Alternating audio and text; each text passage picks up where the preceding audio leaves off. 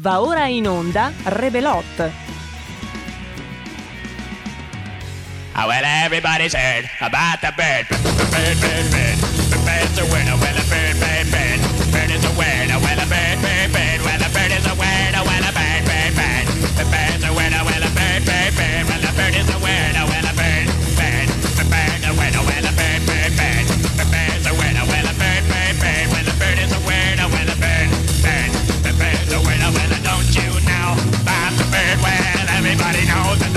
well, well. Inizia l'appuntamento di oggi con Rebelot, la voce della regia di Roberto Colombo che vi parla e che introduce il conduttore e l'ospite, normalmente Spalla, che invece oggi ha soppiantato il conduttore. Nella prima parte saremo in compagnia di Luca Procaccini, a cui do la linea tra pochi secondi, avvisandolo che il primo dei nostri ospiti è già in collegamento. Luca, buongiorno, benvenuto, ma a te la linea. Buonasera, ma buonasera. Ma come Spalla? Mi avete sempre detto che ero un pilastro dell'intera radio, che senza di me non avreste avuto modo di sopravvivere oltre. E vabbè, la dura realtà eh, si è fatta, si è palesata. Buonasera a tutti. Effettivamente il Covid non ha mietuto vittime, ma non abbiamo Marco Pinti in studio ed è una grave perdita perché è lui l'anima della trasmissione. Me ne dispiaccio per i i nostri radioascoltatori, ci mancherebbe, ma anche per l'ospite, perché sarebbe stato un confronto a tre più eh, divertente. Invece purtroppo somiglieremo a una trasmissione un po' più seriosa, perché eh, di solito eh, lo spiego ai nostri radioascoltatori e anche all'ospite, ci perculiamo io e Marco Pinti e l'ospite rimane in mezzo. A sto giro se io mi perculo l'ospite questo si offende e quindi non lo posso fare. Percularmi da solo non è facile e ci proviamo lo stesso. Abbiamo con noi in onda chi? Cominciamo dall'inizio. Nome e cognome, questa sembrerà una puntata di un giorno in pretura, sarà un'intervista interrogatorio. Nome e cognome.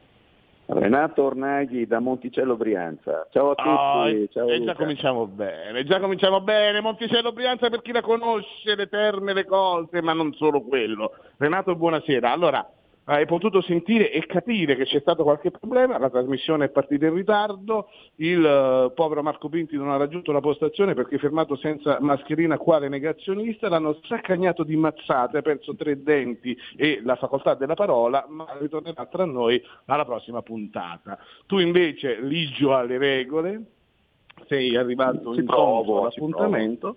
Ci provi, ci provi, ci provi. Scherzavo, Marco sta bene, non è successo tutto quello che ho raccontato. Tu invece eh, da Monticello, mh, Brianza, che è già un posto meraviglioso, pieno di ispirazioni, ci racconti stasera della bellezza della tua avventura eh, discografica, ormai non so se il termine è ancora attuale oppure no, perché eh, sei con noi perché pubblichi un libro che al suo interno porta con sé due CD dove ci canti e chi avrà modo ti troverà, poi ci spiegherai come, ci canti in lingua brianzolo e in lingua brianzola, mi esprimo male perché sono napoletano, in lingua brianzola delle canzoni che tutti noi conosciamo perché dei Beatles piuttosto, piuttosto che di altri grandi autori. Raccontaci un pochettino come ti è venuto in mente, che cosa stavi Sì, pensando quel giorno che hai cominciato? All'aria buona della Brianza, eh, l'idea è iniziata più di otto anni fa quando ehm, mi è venuta un- un'ispirazione per proporre la lingua del territorio in un modo più, dire, più simpatico, più mm, modernizzato e quindi eh, utilizzarla per cantare le canzoni dei celeberrimi Beatles. E quindi otto anni fa uscì un primo doppio CD che era intitolato Prade Magister per sempre, che è la traduzione in lombardo di Strawberry Fields Forever. Ma che bello, questo lo stai spiegando a me perché sai che siamo a RPL, la tua radio, una volta Radio Padania, ti capiscono, sono io che ho bisogno di questi sottotitoli. E quindi così nacque e Ma poi così e la cosa piacque tantissimo perché era una situazione un po' spiazzante perché tutti ovviamente i Beatles se li immaginano eh, alla British, invece qui erano diventati eh, brianzolissimi anche perché nelle, nelle canzoni tradotte ci stava dentro anche un bel po' di Brianza. Esempio, ti faccio l'esempio, eh, The Fool on the Hill, famo- canzone famosissima, è diventato il matto di Mombello, cioè il matto di Mombello, come tutti sanno a Mombello c'era il manicomio di Milano. Quindi eh, c'erano citazioni continue, e ci sono tuttora delle citazioni Eh, ci continue sono. del territorio che rendevano l'operazione glocal, come se... come A me dice, piaceva no? tantissimo quando ero giovane, adesso sono diversamente giovane, il Lucy in the Sky with Diamonds. Dimmi un po', Ecco. io già l'ho pronunciato male in inglese, faccelo sentire in brianzolo. Le, sia involta in cielo i diamanti. E cioè? Sia involta in in- cielo coi diamanti. Eh sì, esatto, ma, ma alcune sono state mantenute, altre invece hanno Yesterday è diventata Bus, eh, Let It Be è diventata Lassana, eccetera, eccetera, eccetera. Quindi No, yesterday, che- yesterday cosa è diventato? Scusa, mi ripeti, perdona? The Bus, ieri E sarebbe tradotto per me che vengo da Napoli? Ieri, pome- ieri pomeriggio. Ieri pomeriggio. Ah, eh già, eh già, eh già, eh già, eh già, eh già. È quasi una traduzione letterale, non è che... Sì, è eh, che- il ritornello è simpaticissimo, ieri di bus mi dissero in giro a Spas e ieri pomeriggio io e te eravamo in giro insieme a Passeggio. Allora, tu, tu- tu lo sai che questa puntata eh, nasce così storta e quindi la dovremo replicare, perché se avessimo avuto tutti gli strumenti, diamo la colpa al governo, diamo la colpa al Covid, quando invece è colpa nostra, ma se avessimo avuto tutti gli strumenti da studio avremmo potuto mandare qualche pezzo, ma non sono in studio neanche io, questo è tutto un collegamento telefonico, è tutta roba da terzo millennio, è tutto da remoto e quindi non sono nella condizione, quindi chiedo in diretta alla regia di cercarmi col nome del nostro autore qualche pezzo su Google per provare a farlo sentire, ma nel frattempo cantaci un pezzo. Ma proprio tre secondi, i tempi della radio sono veloci. Sì, ieri de ba- ieri de bus mi dissero insieme a Spas, tradengeran camola pas, mi tornaria a ieri de bus. È così. Ma tu È sai che una- qualche lacrima sul viso sta sicuramente sgorgando su qualche Lacrima di dolore. perché- No, no, dolore no, di- è il bello della di diretta, bello e il brutto della diretta, diciamo. Eh no, è bello, è bello invece di qualcheduno, qualche indigeno oriundo di queste terre che sente i Beatles così cantati, secondo me commozione Sì, massima. Diciamo, poi- diciamo che poi i Beatles sono talmente conosciuti, la- l'operazione diciamo, è piaciuta perché i Beatles sono un po' come i carabinieri, come la mamma, no? non li puoi toccare. No? Sai, Ma no, perché i carabinieri alle volte ti fanno le multe, i Beatles no, ti hanno solamente fatto stare bene. Mettiamo Eh, sempre no, fedeli Padre all'arma. Pio, ecco, cioè, il padre Pio, cioè, sono, sono quella cosa che piace a tutti, no? E quindi metterci sopra il Brianzolo eh, diciamo, in- incidentalmente ha fatto diventare il Brianzolo il- l'inglese del Ma- terzo millennio. Questa Ma adesso sca- che- scateniamo un poco di faide locali, perché anche la Brianza è, una- è un territorio complesso, articolato, perché tu sei di Monticello Brianza che già di per sé è uno spettacolo, però diciamolo, ci siamo conosciuti a Lissolo, altro punto, ancora altro più su, punto. ancora più, ancora più su. Perché voi non ci crederete, ma questa trasmissione era in preparazione da circa sei lustri, ma ha avuto tempi di maturazione lunghi perché solo otto anni fa è cominciato questo percorso artistico, ma domenica scorsa io passo per Lissolo, che salutiamo, dove abbiamo già avuto modo di far commento della bellezza di quei sentieri dei proverbi e salutiamo tutti gli organizzatori, Giuseppe Paramini, un amico mio, quindi lo saluto più volentieri, di tutti gli altri, quando sul tetto Brianzolo c'è un ristorante Salutiamo anche quello, un grandissimo ristorante che non mi ha fatto mangiare perché non c'era posto per colpa delle misure di contenimento del Covid maledetti, non loro, ma il Covid, e c'era il nostro ospite che cantava davanti a uno spettacolo di panorama con tanto di microfono e cassa e io passo di lì, invitato da questo comune amico, e lo sento in Brianzolo cantare i Beatles. La platea, devo dire la verità, non c'era molta gente, ma tu non hai fatto grande pubblicità di questo momento, ma lo rifarai perché presenterai il tuo Sì, disco. sì, no, era in realtà un, check, un sound check per vedere come funzionava. in quello- Hai ragione nel dire che lo spazio è straordinario. Abbiamo un balcone all'Issolo che merita veramente la pubblicità che gli stai dando perché è veramente un piccolo paradiso dal quale vedere eh, la bellezza della, della pianura in una posizione veramente unica. E Unica, unica. sta facendo un lavoro straordinario per recuperarlo e va tutto il mio plauso di Monticellese perché noi tu giustamente dici Monticello si sente in alto ma c'è chi è più in alto di te e lì solo lo è in tutti i sensi, è un posto veramente quindi- unico.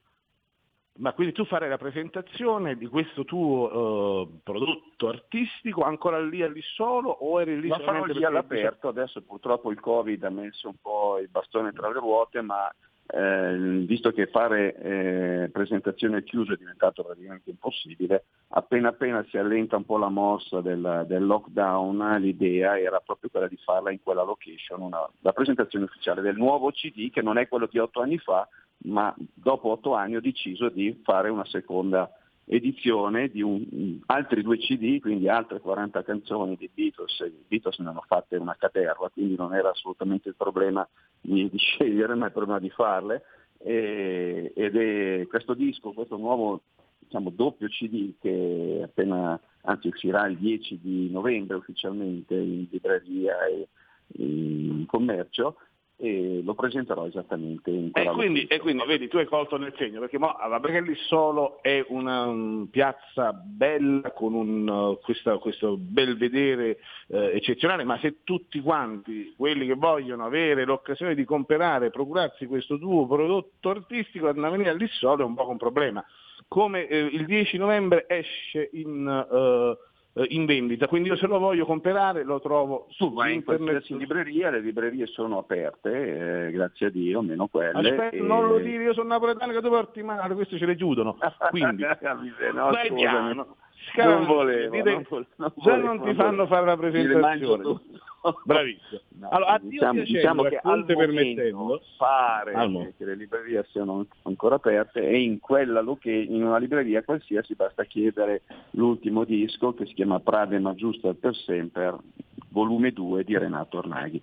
Che, ma eh, se uno volesse anche il volume 1 lo trova o quello invece va sì, sì, ordinato? si può, può ordinarlo e trova tranquillamente. Anzi, devo dire che messi insieme sono veramente una figata, si può dire a Rebelot, perché, eh, perché veramente rendono completezza mh, a, a un gruppo straordinario che sono veramente i Beatles. I Beatles sono un gruppo che non, non finiresti mai di stare a sentirli perché hanno dire, tirato fuori dal cilindro un'ira di Dio di melodie straordinarie. Per- Eh, per- so però che tu sai- ami la canzone napoletana che è anche No, ma fammi delle- dire, infatti tu mi hai anticipato perché tu sei furbo, pensi di farla franca così. Tu sai che ormai siamo, cioè, l'Italia è, è lunga e stretta e si passa anche da Napoli. Tu sai che eh, non, non- non lo volevamo anticipare, ma lo devo fare, so, lo scoop non c'è, tu sai che sei chiamato a tradurre in Brianzolo tutte le canzoni di Gigi D'Alessio. Sei pronto Fantastico. per... No, no, no, no, ma guarda, sono- lo, prendo, lo prendo come uno come sfida veramente di, gran- di grande, di, grande, di grande sagacia, veramente, no? una cosa che mi, mi appunto, mo, mo me lo segno, come diceva. Momo segno, eh, come, direbbe- come avrebbe- come ha detto Troisi in un famoso Ecco, Troisi. film. Eh, Detto ciò, ti do un'alternativa perché sai, poi posso capire, tu mi dici però i Beatles hanno una certa storia, Gigi D'Alessio è la modernità, io sono più per le cose eh, con un accordo, con un poco di eh, come dire, romanticismo. Ti do l'alternativa, Nino D'Angelo, a te la scelta, ti aspetteremo Eh, ma all'issolo guarda, o eh, l'uno a me o l'altro. Dino D'Angelo piace tantissimo. eh. Ti dirò, io, io ho un- una predilezione assoluta in, eh, nella tradizione napoletana che è Mario Merola con lo Zappatore. Cioè, E ti facciamo fare un zappatore in gioiello all'issolo. Non- straordinario di poesia popolare che non ha uguali in tutte le culture d'Italia. Però te lo dico, dico- secondo me all'issolo Zappatore rischi gli schiaffi, però poi lo vediamo, io sarò lì a filmare tutto per vedere come andrà. No, devo trovare Caro- per capire come tradurre il zappatore in Brian- Brianzolo, ci ci deve essere sicuramente qualche modo di... eh, perché è una storia veramente che, che- che- mangia il cuore, tanto è bella, di questo ragazzo scellerato che, che molla la Però- famiglia, e sposa la riccona e, e rinnega, cioè è veramente un, un, un qualcosa, proprio la sceneggiata al suo meglio. eh. Quindi, però se mi dici che è Gigi, Gigi, Gigi D'Alessio o, o- l'altro mi adeguo. ecco. Io, Eh, io ti dico che vengo solo a vedere perché all'issolo o Gigi D'Alessio in Brianzolo non so quanti schiaffi prendi. Ma detto questo, purtroppo il tempo è tiranno. Mi tocca purtroppo avviarmi verso la fine di questo intervento perché la pubblicità incombe. Di, ripetici, dal 10 novembre in tutte le librerie, titolo dell'opera e prezzo che ancora non abbiamo detto. Sì, e allora è un libro con due CD con 40 canzoni tradotte ed eseguite in Brianzolo delle- dei Beatles. Il titolo è Prade Magister per sempre, volume 2, e prezzo 25 euro, e, e, autore Renato Ornaghi, editore Opificio Monzese delle Pietre Dure. Basta. E allora abbiamo già cominciato con la pubblicità. Ciao Renato, questa è la tua pubblicità, Ciao, adesso quella di Radio. Padania. Ciao, ciao, ciao. ciao, grazie di tutto. Porta con te ovunque RPL la tua radio. Scarica l'applicazione per smartphone o tablet dal tuo store o dal sito radiorpl.it. Cosa aspetti? Radio Padania presenta Coming Soon Radio, quotidiano di informazione cinematografica.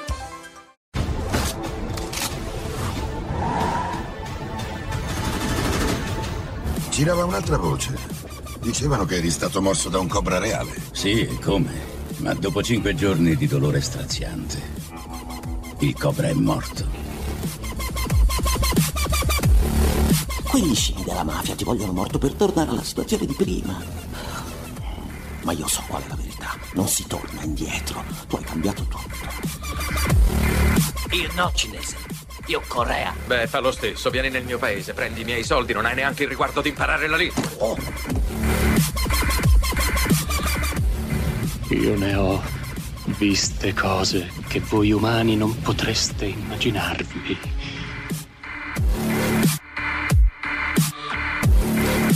Mi piace l'odore del napalm al mattino. Una volta abbiamo bombardato una collina. Per 12 ore e finita l'azione siamo andati a vedere. Non c'era più neanche l'ombra di quegli sporchi bastardi. Profumava come... come di vittoria. Perché quando il gioco si fa duro, i duri cominciano a giocare. Es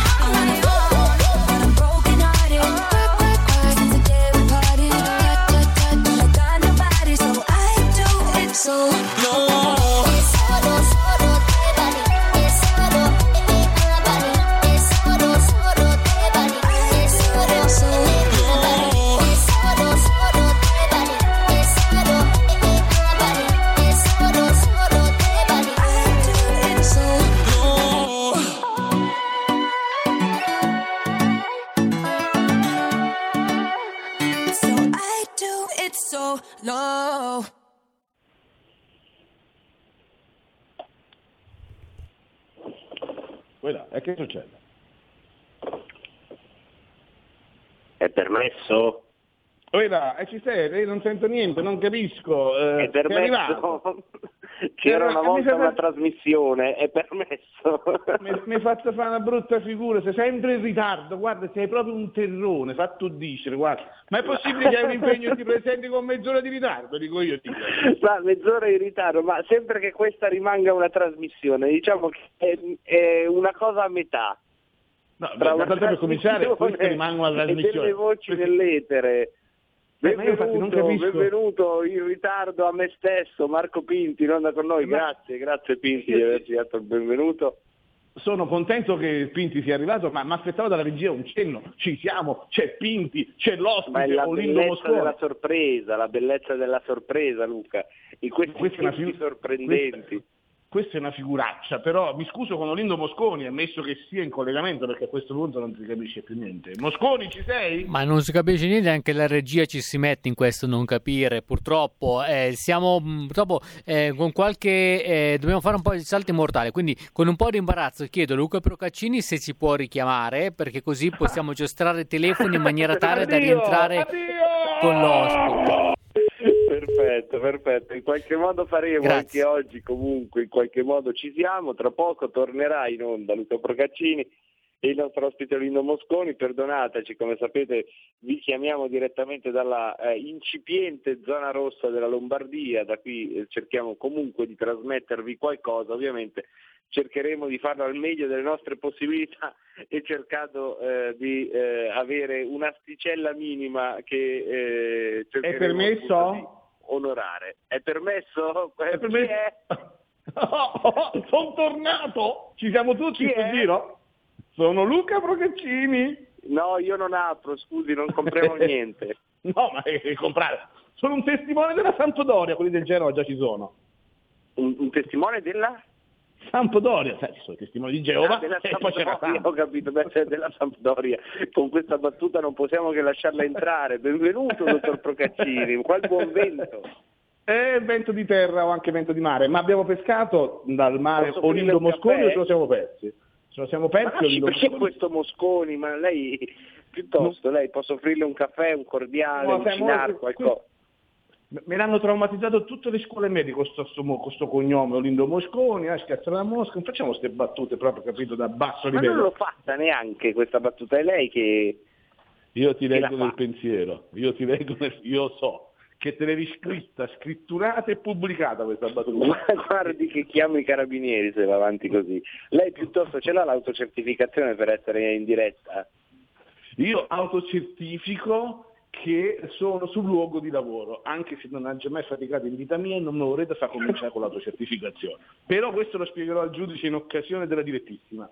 Ehm, E, quindi siamo in onda? Ho questa trasmissione? Ma è, cioè, ma- ma è qualcosa di simile all'essere in onda, perché onda è una parola grossa, insomma, dà l'idea di uno scenario pubblico, di una... Qui Ah, ah, invece ah. è un interessante esperimento dove il privato apre uno spiraglio di ascolto all'universo mondo dello spettacolo pubblico, ma in realtà, come sai, eh, quando si conduce al telefono prevale la dimensione del privato, cioè è come una grande intercettazione ambientale la trasmissione, Eh che trasforma i nostri ascoltatori in, eh, sono- verrebbe a dire guardoni se potessero vedere, ma eh, invece sono soltanto, come si dice quando uno non ascolta origlia, un origliatore. Origlia, sì. Ma tu mi hai beccato perché hai fatto la fotografia di me che da remoto al telefono, neanche su Skype, sto col dito nel naso, mi sto tamponando, vabbè, eh, però sono Vedi, sano, ti autotamponi, fai bene. Sono bravo. privato. Dopo Ma- guarda bene cosa ne esce, se è positivo o se è negativo. Eh. E, e non lo so, ma è enorme. Detto questo... Ah, eh, eh, questa è già una buona notizia perché io lo rimetterei dentro perché frena, vabbè lasciamo perdere. Olindo Lasciamo perdere. Mosconi, stiamo aspettando. Olindo Mosconi, c'è? Sì, buonasera a tutti, Ah! buonasera a tutti gli, ardo- i radioascoltatori di Radio Padania. Grande Eh, esageri Olindo, che ce l'hai fatta! Grande Olindo, grande. Queste parole grosse. Gra- Benvenuto siete grandi voi. Qual buon vento da queste parti? Come mai viene nella, nella nostra umile dimora? Ma lo spiego io, fammi dire qualcosa, se no abbiamo parlato solo del mio scaccolare, che schifo. Olindo Mosconi è un cultore attenzione voi che siete tutti sui social a cercare gli influencer, lui è un cultore della Divina Commedia e di Dante Alighieri. Ed è colui che a richiesta, di dove qualcuno dovesse richiederlo, mi propongo io, se no Marco Pinti, scegli tu il girone, l'inferno, il paradiso e te lo decanta in diretta, lì dove tu volessi sentirlo. Dico bene Lindo? Sì, giusto, perfetto. Ecco, questa è la presentazione. Ci dici come mai, cioè, quale patologia, eh, da chi ti sei fatto visitare, se era uno bravo, come è successo tutto questo? Ma niente, io da, da- da sempre amo la poesia, il teatro e, e quant'altro. E guardando su YouTube eh, Roberto Benigni che recitava a memoria il quinto canto dell'inferno di- che è tutto impregnato su Paolo e Francesca, mh, mancando due mesi al mio compleanno, sono rimasto molto colpito dalla, dalla recitazione di, di Roberto Benigni, che è un maestro assoluto, ehm, un, un- un grande conoscitore di Dante. E lui No, ma- aveva, fatto anche, aveva, aveva recitato in televisione i canti Olindo. Io mi- Sì. Olindo. Ma Roberto Lindo, ti ricordo, siamo su Radio Padania, c'è una parte del nostro pubblico che sta per venire a casa tua con le picche dopo quello che hai detto su Roberto Benigni. Io, io ti Ma Roberto solo? No, avvisare. no, beh, facciamo- facciamo Se balcone vedi della gente con le picche, sono i nostri ascoltatori che vengono a impiccare. Va No, bene, la no, faccio no, breve allora, la faccio breve. Manca- mancavano due mesi al mio compleanno e mi volevo fare questo regalo, imparare a memoria il quinto canto dell'inferno. È giunto proprio l'11 novembre che cadrà mercoledì prossimo. Eh, E qui vuole gli auguri, e qui vuole gli auguri, e Grazie, qui vuole gli auguri. grazie, grazie mille. Ehm, sono riuscito a, a declamarlo, a, a recitarlo se- senza sbagliare, l'ho imparato in due mesi, applicando due o tre ore al giorno e questa è stata una mia grande soddisfazione. Poi Certo. perché, non conti- perché non continuare, fare anche il, conoscere bene il, il percorso che ha fatto Dante, quindi eh, fare anche il primo, che tutti si fermano ah, nel mezzo del cammin di nostra vita, mi ritrovai per una selva oscura, che, Che bella quella selva era oscura, smarrita. non E me la poi, ricordo più. E poi si- si- tutti, il 90% delle persone si fermano lì, diciamo, no? Perché non Olindo, continuare fermati, vedere Olindo, ed fermati, esplorare? Olindo, fermati, Olindo, fermati. Ma dimmi, una volta che ti trovi nel bel mezzo della selva oscura, perché te ne devi andare? Perché non restare il più possibile? Perché non cambiare selva una volta o due alla settimana? Oppure No. perché non accorgersi che uno ha sbagliato strada e poi esce, si compra, Anche. si guarda qualcosa su Netflix. Ma Olindo, Sì. Olindo, un nome Sì. peraltro bellissimo da declamare, lasciamelo dire un'altra volta. Eh, Olindo. Olindo, la- la- scusi Pinti, Olindo e la moglie è Rosa, giusto? Sì, sì, beh, sono- Io, io andavo a bere il caffè con una collega che si chiamava cui- Rosa, abbiamo dovuto smettere perché eravamo additati da tutti i colleghi. Ma non ti preoccupare perché sei in una radio innocentista, grazie alle inchieste di Giulio Cainarca, qui anche se ti chiami Olindo e tua moglie Rosa sei comunque eh, fino a prova contraria innocente. Olindo, Comunque però, la ecco, nonna tu- paterna si chiamava Teodolinda per quello. E questo Ah, ce la dice, ce la dice lunga anche su- sul nobile lignaggio del nostro Olindo. Ma Olindo, dopo che hai imparato a memoria tutta la Divina Commedia, No, no, no, no, no, no, no, no, no, no, non tutta la Divina Commedia, Eh, solamente qualche canto dell'inferno e adesso vorrei imparare l'ultimo del paradiso che secondo me è il surplus ultra di tutto, quando, quando Dante fissa lo sguardo eh, nel- a Dio e, e lì si apre tutto l'universo, insomma, questo lì è, è Ah, il ho capito. di tutto. Ecco, ma restando invece a quello che tutti conoscono, il famoso mezzo del cammin di nostra vita, che basterebbe e avanzerebbe per farci una trasmissione, ti chiedo, tu che idea ti sei fatto? Vuol- cosa vuol dire nel mezzo del cammin di nostra vita? Vuol dire intorno ai 30 anni come ci insegna la scuola o forse vuol dire qualcos'altro? Ma è, co- è come se Dante dicesse, guardate che parlo di me, ma sto parlando della vita di tutti. Eh, le cose che ho visto eh, sono una risposta al desiderio del, del mio cuore, ma il mio cuore è uguale a quello di ogni altro uomo, per cui è una cosa interessante per tutti. Questo Comunque io contesto, è- scusate, io non è contesto. però fa- tutta farina del mio sacco. È vero, io No, ho, no, per- ho preso anche un libro di, mh, di un professore che è molto noto nella Bergamasca, Franco Nembrini, che è un, un cultore di Dante, io mi sono un po' appassionato anche... Ed Però io, però, però io contesto, non me ne voglia il professore, non me ne voglia Orindo, non me ne voglia Marco Pinti, però contesto. Perché nel mezzo del cammino di nostra vita, a 30 anni, sta a significare che a me mancano 10 anni e ho finito. Facciamo che nel mezzo, nel mezzo del cammino di nostra vita siamo sui 50 anni, se no qua ragazzi eh, mi vengono i brividi, cioè io tengo 50 anni, tu mi stai dicendo che ho fatto già due terzi del percorso, se non No, di più. nel, nel Medioevo l'aspettativa di vita era intorno ai 60-70 anni. Dante poi Eh, col Covid, 57 eh, col. Covid io, io comunque gratto. Detto ciò andiamo avanti, questa contestazione la devo fare a verbale ed è stata fatta. Comunque, ecco, diciamo pure che ehm, non è una questione anagrafica o lindo, ma è una questione insomma, di raccontare una storia che in effetti è eterna. Ti volevo chiedere qualcosa in più, tu che conosci i canti magari meno noti, qual è secondo te il canto dell'inferno, del purgatorio, del paradiso, insomma, qual è il punto della Divina Commedia che- di cui tu ti sei innamorato ma eh, che in qualche modo non ha abbastanza gloria come forse per te meriterebbe? Ma non lo so se abbia abbastanza gloria. Comunque il quinto canto, quello di, di- di Paolo e Francesca, cioè, secondo me è, è davvero una cosa incredibile. Cioè, davvero ehm, amor che a nulla amato, amar perdona, mi prese del costui piacersi forte che come vedi ancora non mi abbandona. Come si fa a non trasalire a, a queste parole che sono davvero scritte nel firmamento dell'universo? Eh, capisci? Ecco, cioè, spieghi? amor condusse poi- noi ad un amor che poi è una storia vera e Dante ha conosciuto Paolo che era capitano delle guardie a Firenze e, e quindi eh, eh, si sa la, la- la storia insegna no?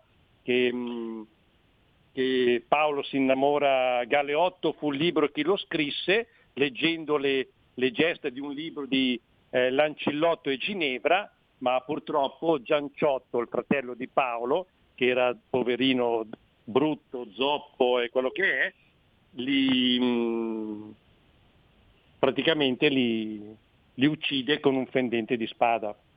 E poi c'è l'innominato che, che la rapisce, giusto, a un certo punto. Quanta, quanta cultura, io ragazzi, io eh, so che, Ti non me ne confondi- vogliate. Ti confondi con un altro romanzo. Vabbè, comunque uno a scuola ci va, poi uno è normale fa un minestrone. No, però da- eh, davvero ragazzi, cioè, io quando mi chiamano mh, nei comuni o nelle scuole ci tengo a precisare, non voglio assolutamente nessun compenso, lo faccio per passione e se anche solamente un ragazzo si, a- si appassiona alla Divina Commedia, cioè, perché ci vuole comunque anche entusiasmo nel raccontare le cose, allora io sono contento davvero. Cosa però bella- torniamo a questo canto che, hai- che hai citato. Eh, che cosa vuol dire amor che a nulla amato, amar perdona? Perché ci sono anche qui varie traduzioni e alcune sono un po' equivoche. Eh, eh, amor che, nulla che, che- che non ha mai amato. Cioè, allora adesso devi capire che io sono un po' un, un dile- un dilettante, eh, cioè non è che sono proprio un, un profondo conoscitore di, di, di, Vabbè, di secondo Dante, te che cosa no? vuol dire? Comunque Fra- Francesca cioè, cerca di, su questi particolari, no? Su- cioè, che sono i tre versi iniziali delle terzine, segnano una, mm, è un- l'amor che a cor gentil ratto s'apprende. Ehm, praticamente sono tutti, qui andiamo a prendere gli stil novi, andiamo a prendere lo stil nuovo che è il libro prima di Dante, no? Formano un binomio diciamo indissolubile proprio nella natura del cuore, gentile, colto, raffinato, nobile, cioè eh, essere più sensibile alla bellezza, al richiamo dell'amore, capisci? Amor che a nulla amato, amar perdona, Ehm, è fa parte del dolce stil nuovo che, che Dante ha scritto prima della Divina Commedia. Quando uno è amato non può non ricambiare, capisci? Oddio, Eh, questo non lo so. Io cose, no? non mi hanno mai ricambiato, eh, però per la verità. No, però sembra anche un po' un'ottima arringa per uno stalker. Anche, eh beh, ma ragazzi, erano altri tempi, erano altri tempi e questa è poesia. Oggi, con la sensibilità di oggi, probabilmente... Perché, perché amor che nulla amato mar perdona è l'amore che ci attira, che ci, che ci lega in un modo inevitabile, al punto da, da annullare la nostra libertà. È questo che mi sento di dire. Cioè, non è che un innamorato crea l'amore, è l'amore in sé che genera questo legame, no? Eh, mi sono È innamorato. l'amore ci posso protagonista, non sono Paolo e Francesca, giusto? Certo, certo. Beh, in questo modo però- non è più il discorso di uno stalker. No, ma guarda, eh, senza arrivare a Dante, qual era quella canzone Ti pretendo? Come si chiamava quel cantante molto bravo? Eppure quello è un inno allo stalking. Raff, quindi mi se- sembra.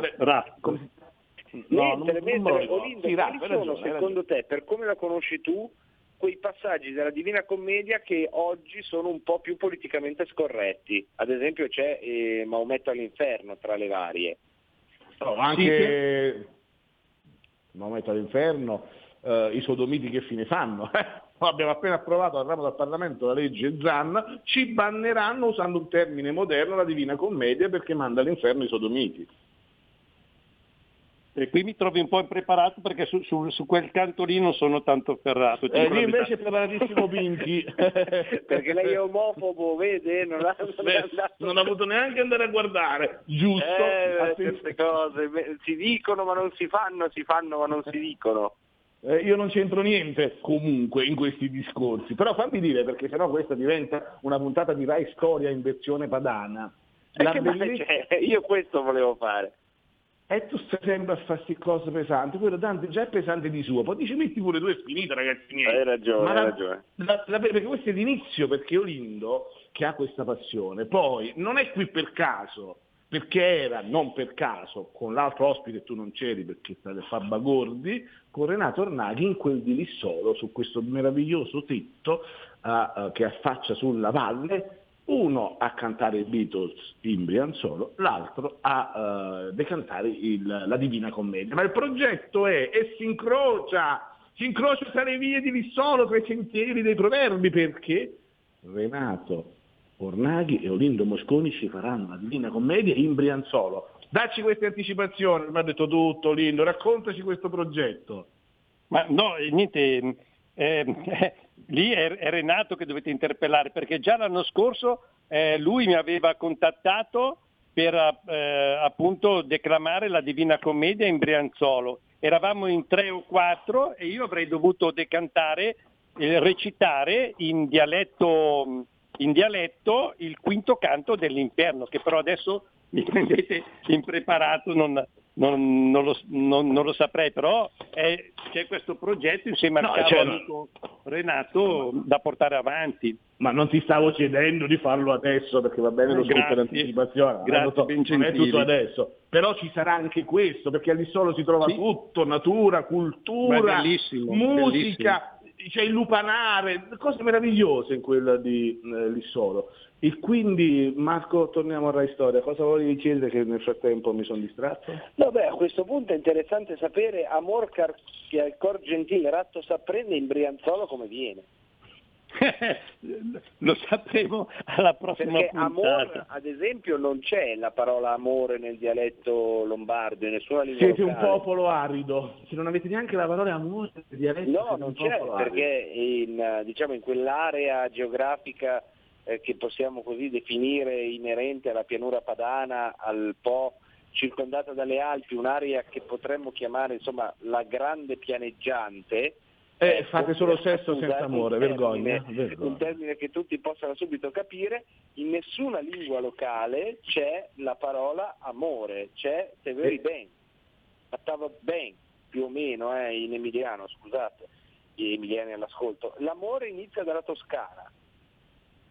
Che popolo triste. Quindi non conoscete l'amore, non lo cantate. triste, Anzi, guarda che eh, ti voglio bene è più che amore, perché Dici? ti voglio bene vuol dire io voglio il tuo bene, mentre l'amore è eh, la, la radice è quella del, del sagapo greco, del Kama Sutra, cioè io ti voglio nel senso ti voglio possedere. Eh, è che è molto bello, eh. io non a te, io non ti voglio possedere, però... Io voglio il tuo bene, è molto più bello, secondo me, insomma, è più liberale come Ho capito, io voglio il tuo bene, ma senza passione, senza... ci vuole anche È un di- desiderio di felicità da entrambe le parti. Ti voglio bene e amare, alla fine ricerchiamo la felicità ed è questo che... Ma, sarà- ma sta cercando di vendere Pinti che il ti voglio bene è disinteressato, invece l'amore è interessato perché tu brami qualcosa. Sì, c'è il possesso nell'amore che nel ti voglio bene è molto più Ma mo ti sei fatto pure comunista che non riconosci il possesso e la proprietà. Madonna mia ragazzi, che degenerazione questa Lega. Da nazionale a tradurre in Brianzolo la parola amore? È impossibile. Vabbè, Io lascerei la parola a Renato, sinceramente. Eh, sul tema. Ecco, perché Vabbè, Olindo, su amore vabbè, non ce la allora, fai. Eh, Ho appena distrutto il vostro bel progetto, sono contento, anche oggi ho, dentro. ho distrutto qualcosa. Olindo, non ti lascia, non, non cadere in trappola, Olindo, dici invece, visto che non conoscete l'amore, come si dice in Brianzolo sesso? Come? Si dice in Brianzolo sesso, o manco il sesso fate in Brianza.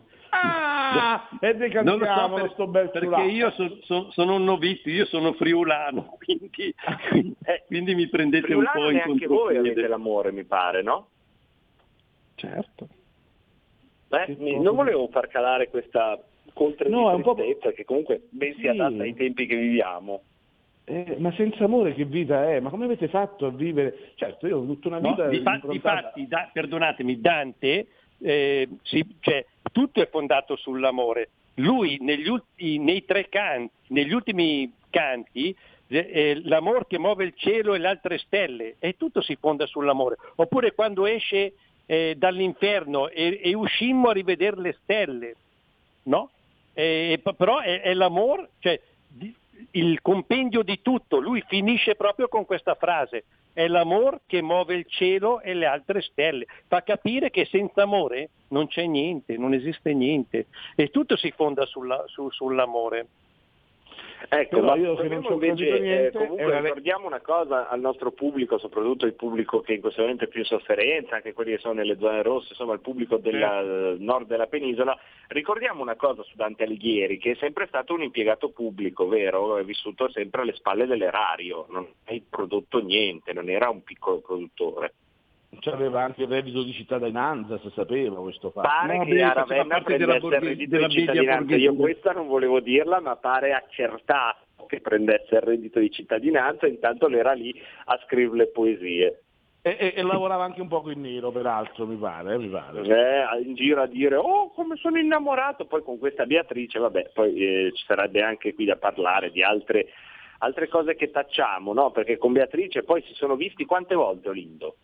Ma diciamo che si sono rivolti forse la parola una volta sola.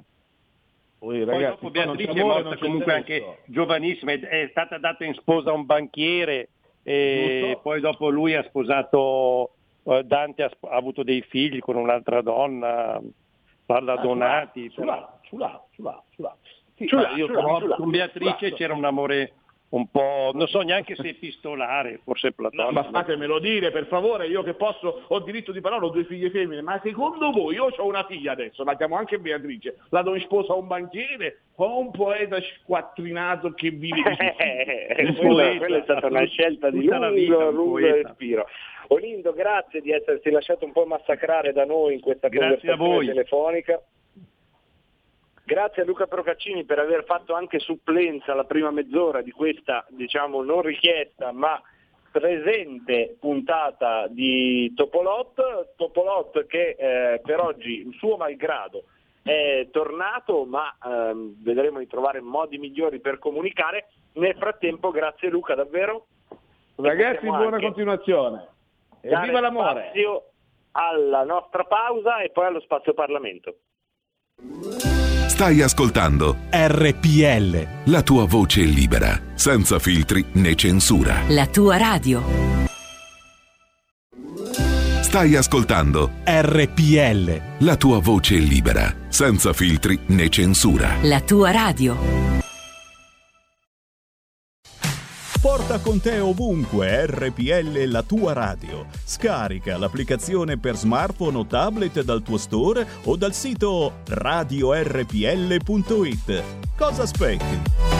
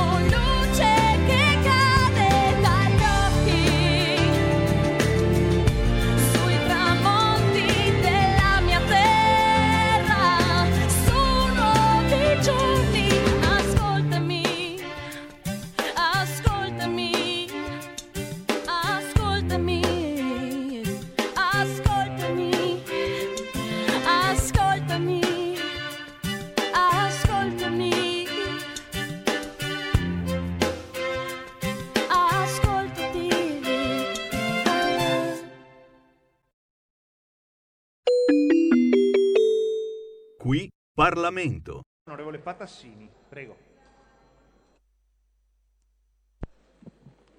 Grazie Presidente. Onorevole colleghe e colleghi, la relazione sull'emergenza Covid-19 e sul ciclo dei rifiuti in discussione oggi è un documento importante, partito anche su sollecitazione del gruppo Lega in Commissione. Viviamo ancora in una fase emergenziale, quindi poter contare su un lavoro già pronto rappresenta un'utile cartina di tornasole per capire come sono andate le cose durante la prima fase e quali potrebbero essere le scelte da intraprendere nell'immediato futuro.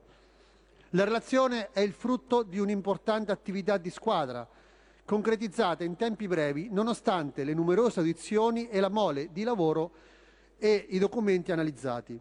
Mi preme ringraziare in questa occasione, quindi, come hanno fatto gli altri colleghi, tutti i collaboratori della Commissione, dalle forze dell'ordine ai consulenti, all'avvocato Giussi Faretta, al professor Leonardo Salvemini e al dottor Giuseppe Battarino, che ha sapientemente e con competenza diretto la squadra nel caso specifico, ma è perno fondamentale di tantissime istruttorie in corso attualmente in Commissione. La Commissione Coreati opera in un settore particolarmente delicato, come quello dei rifiuti e degli illeciti ambientali in generale, a tutela dell'ambiente, della salute dei cittadini e della libertà d'impresa. Sin dalla sua prima costituzione come organo monocamerale nel 1995 sono state prodotte decine di relazioni che hanno contribuito a migliorare la situazione in diverse parti d'Italia e a fare chiarezza su diverse situazioni illecite. Trattandosi di inchieste, con conseguenti rilievi anche giuridici, nessuna attività, se non quella meramente informativa, può essere logicamente avviata senza l'indispensabile e necessaria presenza in commissione di magistrati che forniscono il necessario ed imprescindibile supporto giuridico ed esperienza professionale. Dalla relazione emerge un dato. Il nostro sistema, nelle regioni del nord più colpite dall'emergenza nella prima fase, Lombardia e Veneto, il sistema ha globalmente tenuto grazie alla responsabilità e al dinamismo dimostrato dagli operatori del comparto rifiuti. Permettetemi di ringraziare ciascun addetto che umilmente e responsabilmente ha reso possibile il mantenimento di elevati standard di servizio. Lavoratori apparentemente dimenticati ma importanti nei concitati giorni dell'emergenza. Ogni mattina erano al lavoro per tutti noi. Nei momenti più difficili non abbiamo visto rifiuti strada. Ciascuna società, nell'assenza dello Stato, si è organizzata autonomamente nella fornitura di DPI ai propri dipendenti e non sono state fortunatamente segnalate situazioni di contagio oltre la media nazionale. Chiaramente si operava in una situazione di emergenza quando addirittura non si sapeva quali fossero i tempi di decadimento del virus sui rifiuti. I gestori hanno complessivamente operato correttamente secondo le ordinanze regionali e le prime indicazioni dell'Istituto Superiore di Sanità in ogni fase, dalla raccolta allo smaltimento. In piena emergenza fondamentale è stato proprio il ruolo delle regioni che attraverso lo strumento dell'ordinanza hanno offerto tempestivamente e con decisione agli operatori di settore il quadro giuridico dove operare. Per evitare anche potenziali criticità in un settore particolarmente delicato come questo, in via preventiva sono stati autorizzati temporaneamente aumenti delle capacità di stoccaggio e impiantistiche, temendo ovviamente una minore richiesta di materie prime di consumo da parte del mondo delle imprese e addirittura il blocco dei mercati esteri. Entrambe le situazioni si sono effettivamente verificate. Addirittura in sede di audizione la Procura Generale presso la Corte di Cassazione ha affermato che, e quindi un autorevole interlocutore, viene segnalato da tutti questa crisi come elemento di accelerazione di una crisi generale del sistema impiantistico nazionale. Per effetto dell'incremento dei rifiuti da avviare alla raccolta indifferenziata, e vi sono segnali in questo senso, il sistema avrà un carico e una difficoltà maggiore nel rispondere alle esigenze di smaltimento e laddove vi sono difficoltà, più probabili sono le soluzioni illecite e il ricorso a attività illegali. Quindi la scelta che hanno fatto le regioni di aver ampliato le possibilità operative dei gestori è andata nella giusta direzione di ottimizzare l'attività e evitare criticità che sarebbero potenzialmente sfociate in soluzioni emergenziali, in qualche caso anche potenzialmente illecite. Le società di settore stanno ancora affrontando oggi il problema della carenza di liquidità, derivante sia dall'incremento dei costi del servizio, ma sia dal mancato introito da parte dei comuni della Tari. Questione ancora aperta che si potrebbe risolvere velocemente, come già proposto dal gruppo Lega, con la cessione dei crediti certificati della pubblica amministrazione ai istituti bancari. Questo per consentire ovviamente la continuità dei servizi, servizi che ricordo sono considerati servizi essenziali. L'emergenza Covid ha rappresentato un'altra occasione per mettere in evidenza alcune debolezze strutturali del ciclo di gestione dei rifiuti nel nostro Paese, debolezze che ormai oggi occorre affrontare e eliminare. Ancora oggi non è pensabile che sulle nostre strade vi siano mezzi che continuamente trasportano per centinaia di chilometri rifiuti dal sud al nord e talvolta anche all'estero, con aumento dell'inquinamento a CO2, danni per l'ambiente e complessivamente maggiori costi che ricadono sulle bollette dei cittadini. Siamo di fronte, e questo fatto ormai è universalmente riconosciuto, ad una carenza cronica di impianti nel centro-sud Italia, gap che va inevitabilmente e velocemente colpato. Specialmente nei periodi di emergenza diventa ancora più evidente e impellente la necessità dell'autosufficienza impiantistica territoriale, laddove l'incenerimento dei rifiuti urbani prodotti nelle abitazioni di soggetti positivi in isolamento in quarantena obbligatoria è indicato da ISPRA e da altri autorevoli istituti di ricerca scientifica come la migliore soluzione di smaltimento. Sull'argomento, la Procura Generale presso la Corte di Cassazione, in sede di audizione, ha dichiarato che a Brescia, ripeto, a Brescia, secondo quanto riferisce la Procura Generale locale, proprio grazie alla presenza di inceneritori, nonostante in quella zona ci sia stata una maggiore difficoltà dal punto di vista igienico-sanitario, il problema della gestione dei rifiuti sanitari è stato affrontato in modo adeguato. Si parla tanto di green economy, di economia circolare, di end of waste, ma poi si lasciano aperte tutta una serie di questioni per carenza di normativa, per assenza di decreti ministeriali, non tenendo neanche in debita considerazione i principi materiali ai fini del recupero della materia, anche per difficoltà normativa nel realizzare adeguati impianti di trattamento. Alcuni materiali, come la plastica, sono stati pregiudizialmente messi al bando, materiali che invece si sono dimostrati utili nel periodo di crisi. Il ricorso a prodotti usa e getta è stato importante per il contenimento del virus, in assenza di conoscenze scientifiche sulla persistenza dello stesso sui materiali e sull'efficacia dei lavaggi con prodotti detergenti. C'è inoltre la questione aperta della raccolta differenziata che mentre al nord è regolarmente proseguita, in alcune parti d'Italia ancora non funziona e in generale faccio solo esempio del Comune di Roma, che è continuamente in emergenza rifiuti a prescindere dall'emergenza Covid o meno. La relazione evidenzia come il ricorso alle ordinanze regionali è stato fondamentale per la tenuta del sistema. Ogni regione agito in autonomia e al meglio delle proprie possibilità, data la conoscenza del territorio e delle questioni che venivano affrontate. Questa disomogeneità di scelta nasce non da una scelta regionale, ma addirittura dalla impossibilità di non poter disporre di strumenti alternativi. Cosa è mancata? È mancata una visione globale da parte del governo. Non vi è stata una legge, un decreto ministeriale, un DPCM, nessuna norma di carattere legislativo. Quindi il problema ancora oggi va affrontato in maniera organica ed unitaria. Il Ministero dell'Ambiente è purtroppo il grande assente. Si è limitato il 25 marzo a emergenza già iniziata da un pezzo ad emettere una circolare, una sola circolare, in cui forniva alle regioni delle linee guida, dicendo semplicemente che potevano avvalersi, cosa che già sapevano benissimo, dello strumento normativo ex articolo 191. Quindi, e vado, vado verso la conclusione, grazie Presidente, questa cosa del Ministero dell'Ambiente cozza addirittura con quanto già previsto e già evidenziato questa volta anche dal Ministro Boccia, dal Presidente del Consiglio. L'abuso dei, dei DPCM c'è stato per ogni argomento esautorando il Parlamento, ma non c'è stato per le questioni di carattere ambientali che erano fondamentali. Quindi lo Stato è mancato nelle prime fasi e continua a mancare ancora oggi, quindi permettetemi velocemente di stigmatizzare anche quanto è successo qui stamattina, perché ricordo a quest'Aula che il grande assente dell'emergenza Covid non sono le regioni, non è stata Lombardia, Piemonte e Veneto, il grande assento è stato lo Stato. E quindi onorevole chiudo, Patassini. arrivo, arrivo alla conclusione velocemente, permette- mi permetta Presidente. Ha esaurito il suo tempo. Oltre alla fase dell'emergenza, faccio la dichiarazione di voto e concludo.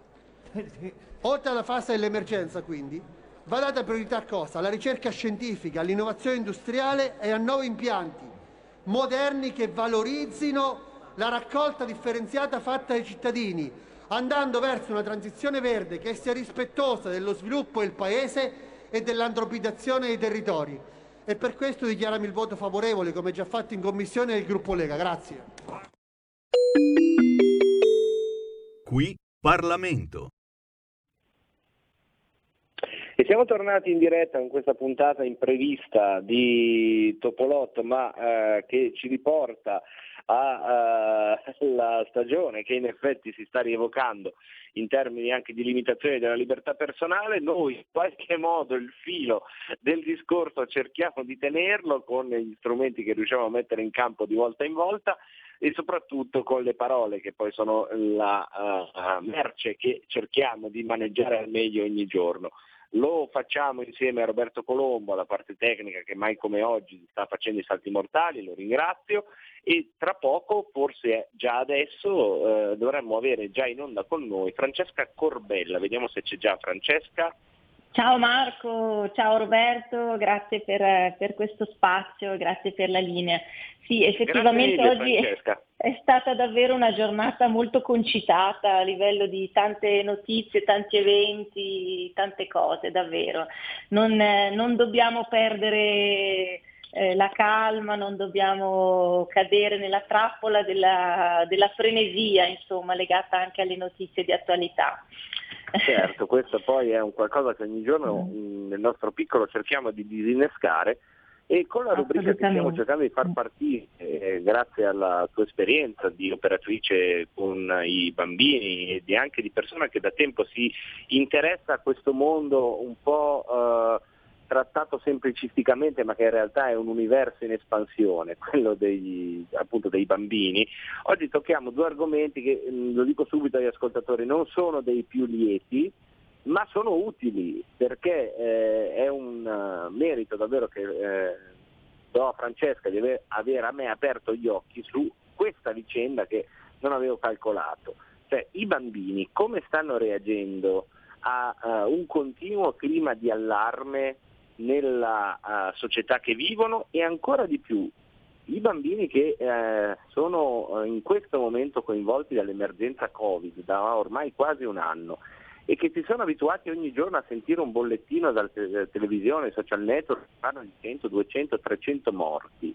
Ecco, questi bambini che hanno un rapporto con la morte così invadente dal punto di vista mediatico come quasi nessuno nelle generazioni che ne hanno preceduti, eh, probabilmente hanno bisogno anche di strumenti adeguati per eh, inserire, per cucire questo elemento tragico ma necessario nella vita di ognuno di noi dentro una narrazione che eh, lo metta un po' al suo posto, insomma. Come si fa Francesca? Una gran domanda. Allora, eh, grazie per questa, per questa domanda che introduce proprio il tema. Cercherò di fare un'analisi eh, così forzatamente eh, rapida perché abbiamo poco tempo a disposizione, però vi voglio dare degli spunti.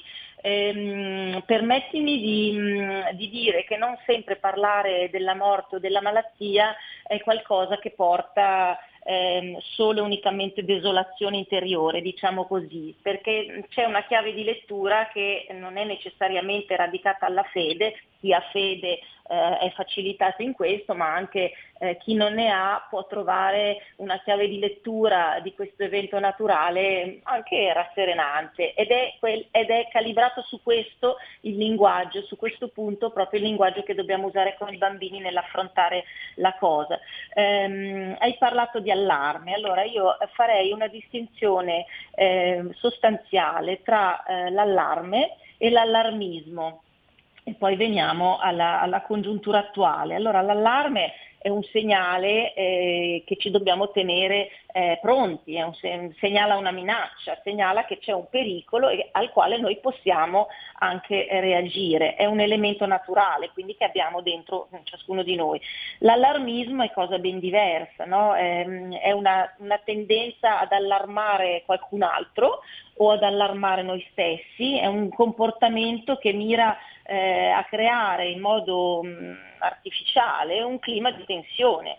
E questo è tipico degli adulti, mentre i bambini hanno, eh, conoscono solo l'allarme, loro non conoscono l'allarmismo.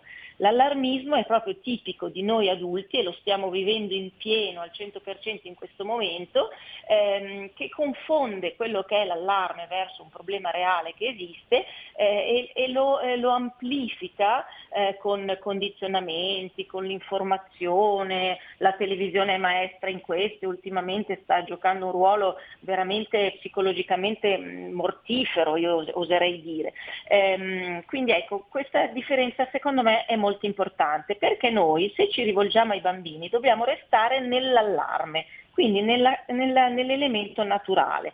Ehm, se rimaniamo anche noi stessi adulti nell'allarme, eh, manteniamo alta la guardia senza però soccombere e troviamo eh, in, questo, eh, in questo troviamo che la paura della malattia e della morte sono tra le, le principali fonti di allarme sono proprio le grandi paure archetipiche. Tutti noi abbiamo paura di ammalarci, abbiamo paura di morire e questa, ehm, questa molla fa scattare tantissimi comportamenti anche nella nostra vita ordinaria, normale, anche quando non, non, non c'è il pericolo che c'è ehm, attualmente.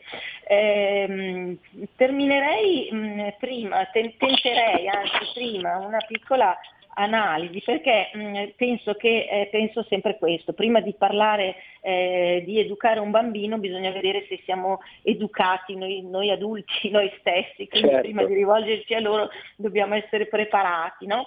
Eh, quindi volevo cercare di andare a vedere un po' come noi adulti prendiamo la questione della, della malattia e della morte. Allora, in Occidente eh, è secondo me eh, ancora un grande tabù. Mm, insieme al, al sesso la morte è il grande tabù della comunicazione, non siamo capaci di parlarne. Ehm, è quasi come se in Occidente non si potesse più morire, eh, come se fosse un insuccesso, perché viviamo in un mondo estremamente eh, egoico dove dobbiamo sempre vincere, io eh, come, come se ci fosse il paradigma del vinco, eh, quindi sono, no? vinco in denaro, vinco in bellezza, vinco nel lavoro, basta accendere la televisione e i modelli di eh, uomini e donne vincitori su tutto eh, ce lo abbiamo sotto gli occhi. no? Quindi questo uomo moderno occidentale non può morire assolutamente. Eh, infatti per risolvere qualsiasi problema ricorriamo al farmaco, eh, ricorriamo alla- allo psicologo, allo specialista, al logopedista e poi nell'ambito infantile proliferano gli specialisti che risolvono i problemi eh, sul nascere, no? con la pillola. Tra l'altro stiamo vedendo proprio questo meccanismo in atto in questo momento storico in tutto il mondo, occidentale soprattutto, però diciamo anche Cina, eh, che si sta occidentalizzando eh, nei confronti del vaccino. Mm? Cioè il vaccino è il palliativo, il vaccino è veicolato come la grande risoluzione. Se Trump ieri sera fosse uscito su tutti i giornali con il vaccino vinceva le elezioni, per dire, quindi il ricorso alla pillola facile. Ci sono alcune cose, come invece la malattia e la morte, che sono e rimangono ehm, ehm, misteriose, appartengono eh, a volte all'inconosciuto, allo sconosciuto, come in questo caso del, del Covid, a volte addirittura appartengono all'in- all'inconoscibile, quindi al mistero della vita. Eh, sono cose ineluttabili, cose che avvengono, cose che devono essere dentro di noi e che dobbiamo in qualche maniera gestire con delle, delle risorse positive, trovare quindi delle risposte a questo. Ehm, allora, diciamo che ancora dico due cose prima di passare ai bambini. Eh, la morte ha perso tutta la sacralità nel mondo occidentale, ha, ha perso quella portata di eh, insegnamento che aveva in passato nei popoli antichi, ma anche solo 100 anni fa, 200 anni fa nelle campagne, quando accadeva frequentemente e veniva accettata, veniva accettata come un dato di fatto eh, ingiudicabile, perché era divino. La morte arrivava da Dio, non arrivava da nessun colpevole. Oggi invece noi eh, cerchiamo il colpevole, cerchiamo il, il- cerchiamo il colpevole, è abbastanza chiaro il, il concetto. Certo, Vi faccio un esempio, un, una- un esempio di ricerca del colpevole, mi è capitato ieri, ho letto un articolo di una, su una ricerca eh, adesso attuale, eh, dove si collega l'inquinamento al Covid, cosa abbastanza plausibile, ma nessuno aveva ancora detto questo. E io, mh, da ambientalista quale sono, sono stata, ho rigioito, sono stata tutta contenta di poter incolpare ancora una volta l'inquinamento delle nostre sfortune. Ecco, quindi ho, trov- ho- ho trovato il colpevole anch'io. Ehm, eh, mm, diciamo che appunto la morte, per, per- per concludere eh, questa prima parte, eh, noi abbiamo perso Dio, questo è fuori, è fuori discussione. E, e quindi anche la morte riveste solo, non, è più un- non ha più un significato divino di accompagnare la persona verso Dio, ma ha solo un significato di, di- di deteriore direi, veramente di, di- di disgregazione, è una cosa poco onorevole, è una cosa che n- non fa il gioco di quel vincitore che abbiamo visto poco, poco prima. Certo. no? Eh, oggi viviamo con questo concetto molto scientista, molto positivista del si vive una volta sola, dobbiamo godere una volta sola, tutto subito e questo che cosa presuppone? Presuppone il nulla dopo. Mentre il qualcosa dopo eh, non è neanche più un'ipotesi, non è neanche più una credenza, siccome non è dimostrata dalla scienza, quindi non esiste più il nulla, il qualcosa dopo. No? Ecco, quindi mh, viviamo, viviamo con questi concetti, ma sono, tutte, eh, sono concetti falsi e in quest'epoca di, eh, di, di- di Covid e di questo disastro ne abbiamo la palese, eh, tangibile certezza, cioè questo castello di carte dove anche la morte non ha più il suo ruolo fisiologico, biologico, spirituale, mistico, sacrale, come avevano invece gli antichi, pensiamo semplicemente agli antichi, ai, ai Celti, eccetera, ecco, eh, questo castello di carte sta crollando e io penso che proprio questo insegnamento in quest'epoca di Covid dovrebbe essere trattenuto da noi, dovre- dobbiamo ragionarci. Allora, adesso possiamo venire mh, ai- a, a- a come parlare eh, di questo ai bambini. Eh, allora, abbiamo due minuti, Francesca, quindi Ai, possiamo ai, dare ai, uno, uno. Allora ho tante cose da La dire. riflessione, eh, la riflessione io credo che se gli ascoltatori l'hanno ascoltata con la metà dell'interesse con cui l'ho ascoltata io, sicuramente li ha tenuti tutti incollati.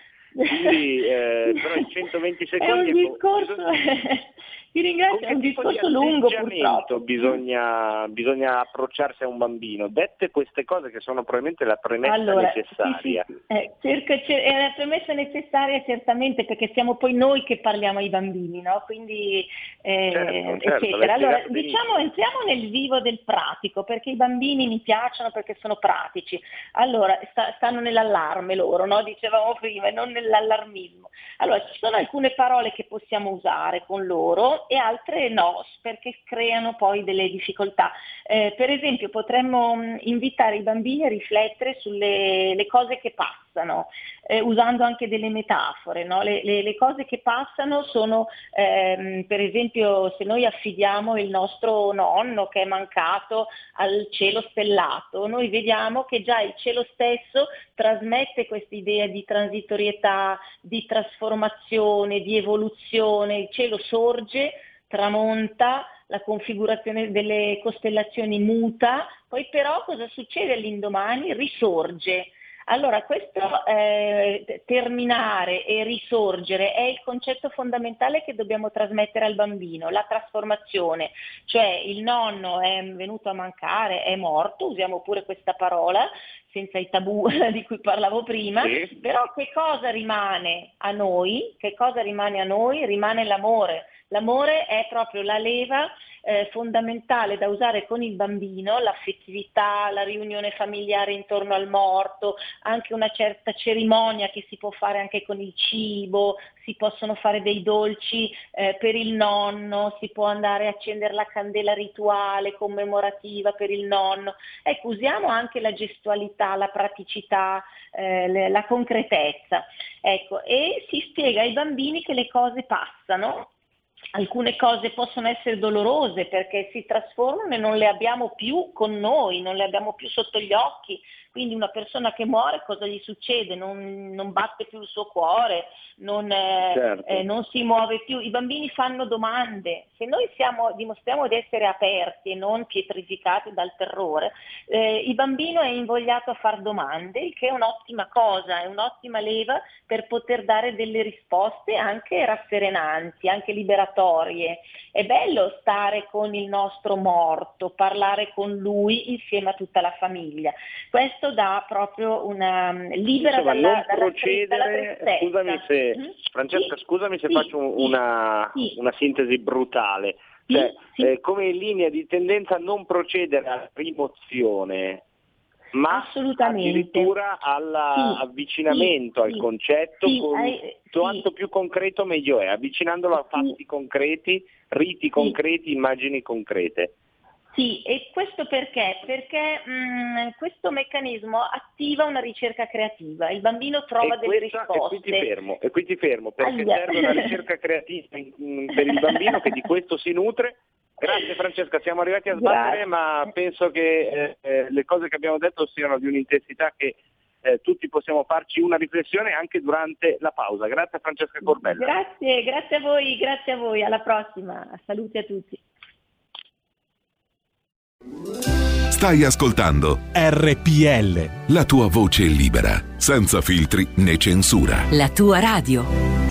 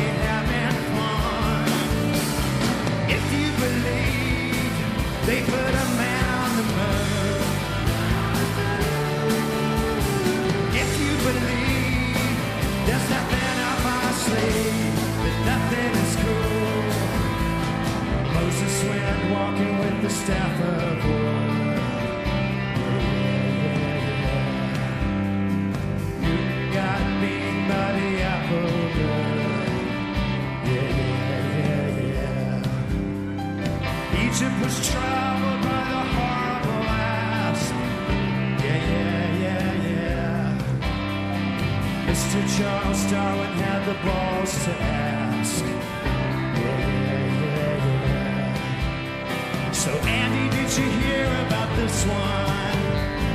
Tell me, are you locked in the punch? Hey, Andy, are you goofing on Elvis? Hey, baby, are we losing touch? If you believe they put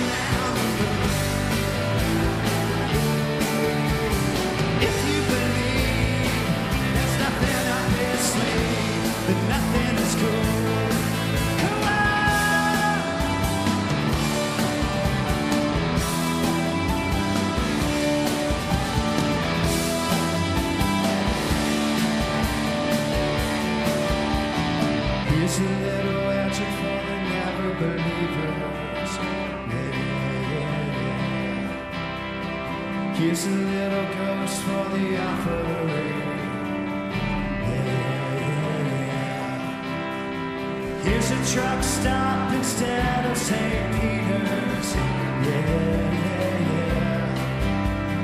Mr. Eddie Kaufman's gone missing. Yeah, yeah, yeah. So Andy, did you hear about this one? Tell me,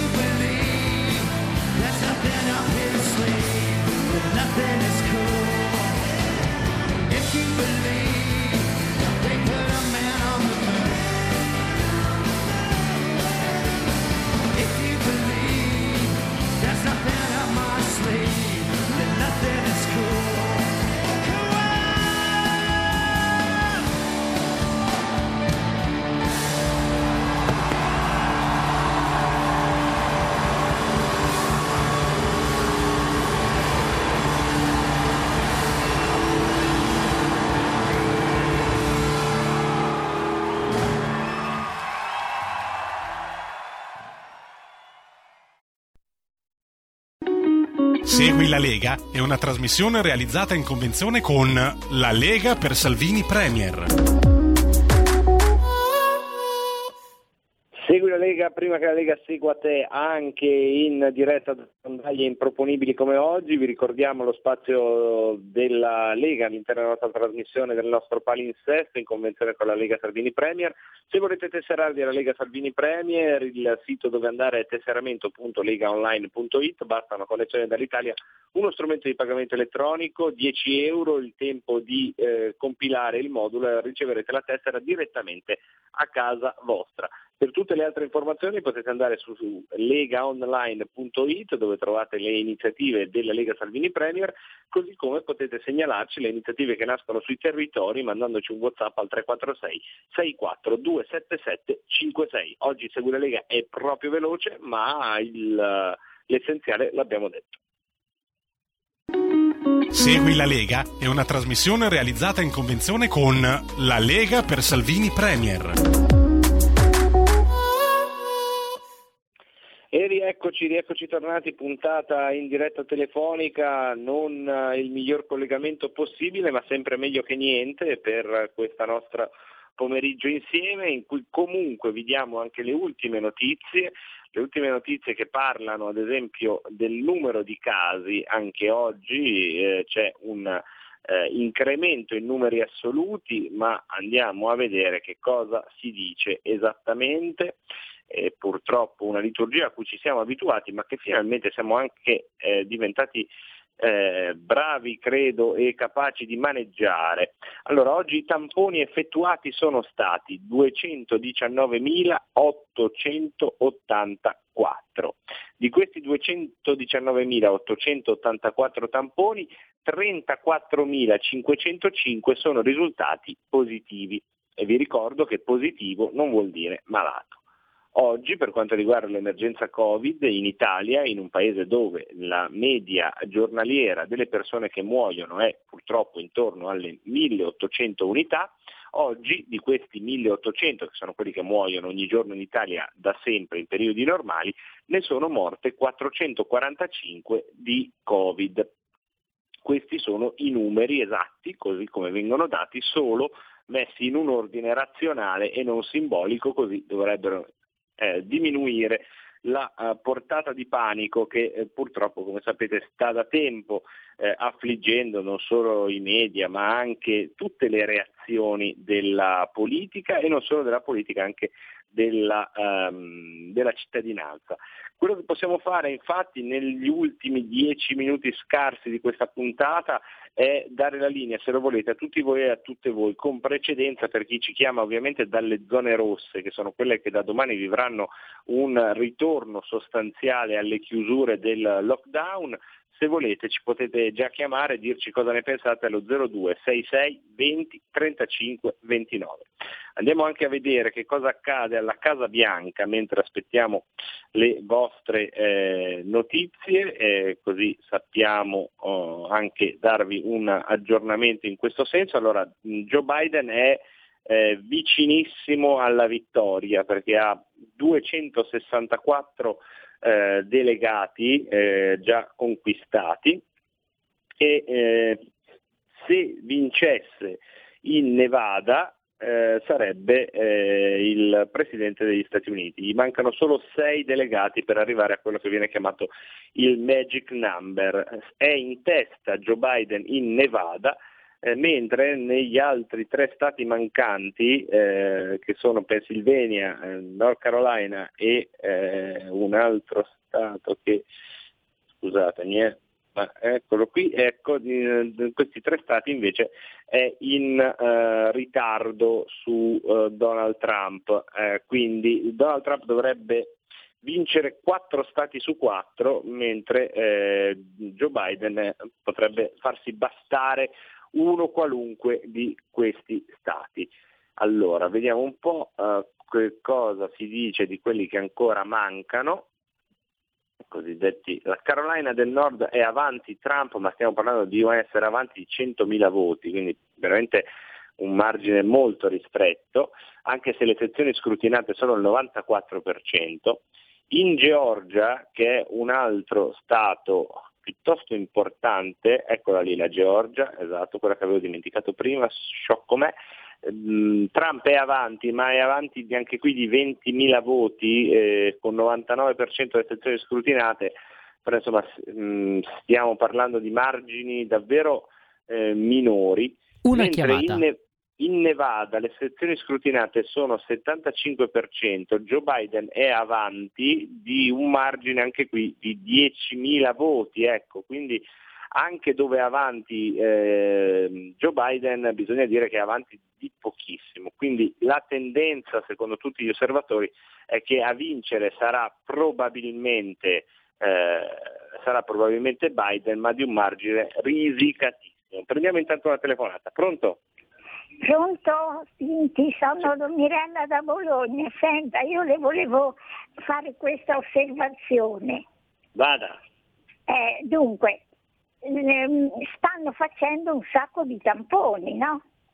Sì. Però secondo me l'Emilia Romagna, Bonaccini, ne fa solo mille e così ce ne ha meno di quelli che hanno, ah, si sono contagiati e ha meno morti se fa, fa, fa il furbo. Invece la Lombardia che dà retta al governo, che ubbidisce, gliene fanno fare un mucchio così ne ha più e ha un mucchio di persone ricoverate. Ma perché non fa il furbo anche lui?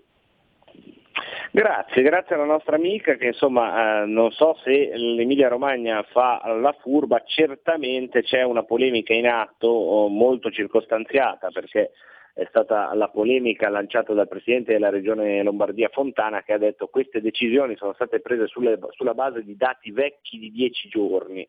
Insomma, eh, anche qui entrare nel merito dei dati diventa davvero problematico, come vi diciamo sempre, però è chiaro che a tutti sarà balzato all'occhio quanto eh, la situazione fosse eh, dipinta come molto grave anche in Campania, però forse chi lo sa, per qualche ragione di ordine pubblico, suppongono i più, la zona rossa alla fine è stata fatta soltanto in Lombardia e in Piemonte e, e in poche regioni limitrofe.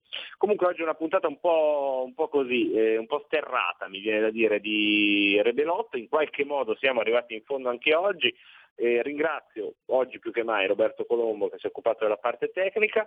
Se non ci sono altre telefonate e se è tutto pronto, io chiuderei qui il nostro tragitto pomeridian serale augurando a tutti voi una buona zona rossa, una buona zona gialla, una buona zona verde, una buona zona blu. Insomma, eh, storica comanda color applicata alla politica. Vedete voi quale scegliere e eh, come ehm, cavarvela. Eh, l'appello l'invito, il saluto è sempre lo stesso. Scommettete se riuscite sulla vostra intelligenza, su quella del vicino di casa, del parente, dell'amico, del collega. Se tutto va come deve andare, torneremo a sentirci qui su RPL. Grazie mille a tutti voi.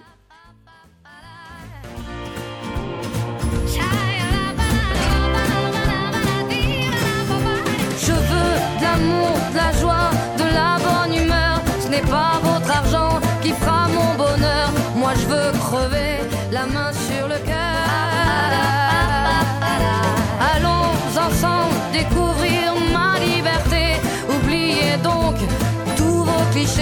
Bienvenue dans ma réalité.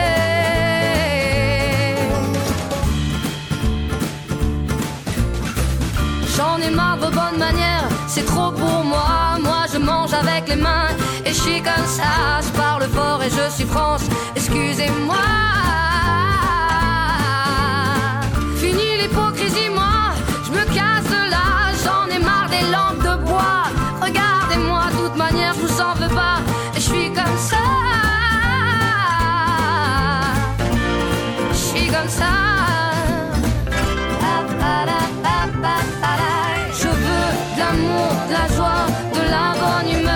n'est pas votre argent qui fera mon bonheur. Moi je veux crever la main sur le cœur.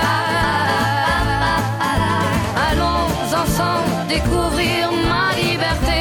Oubliez donc tous vos clichés. Bienvenue dans ma réalité.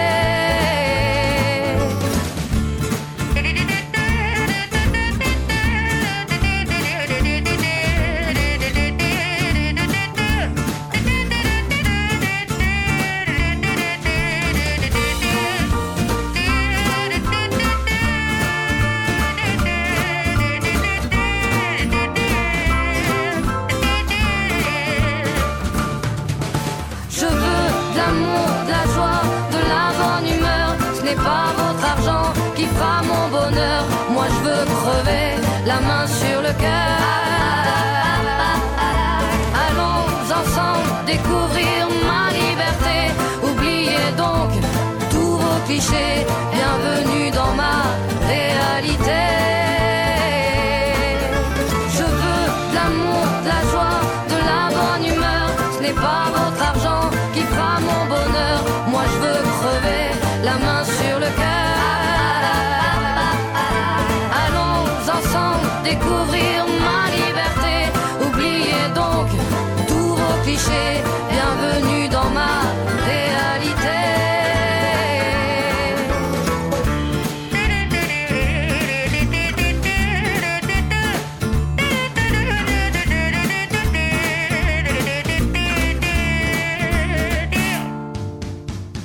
Avete ascoltato Rebelot,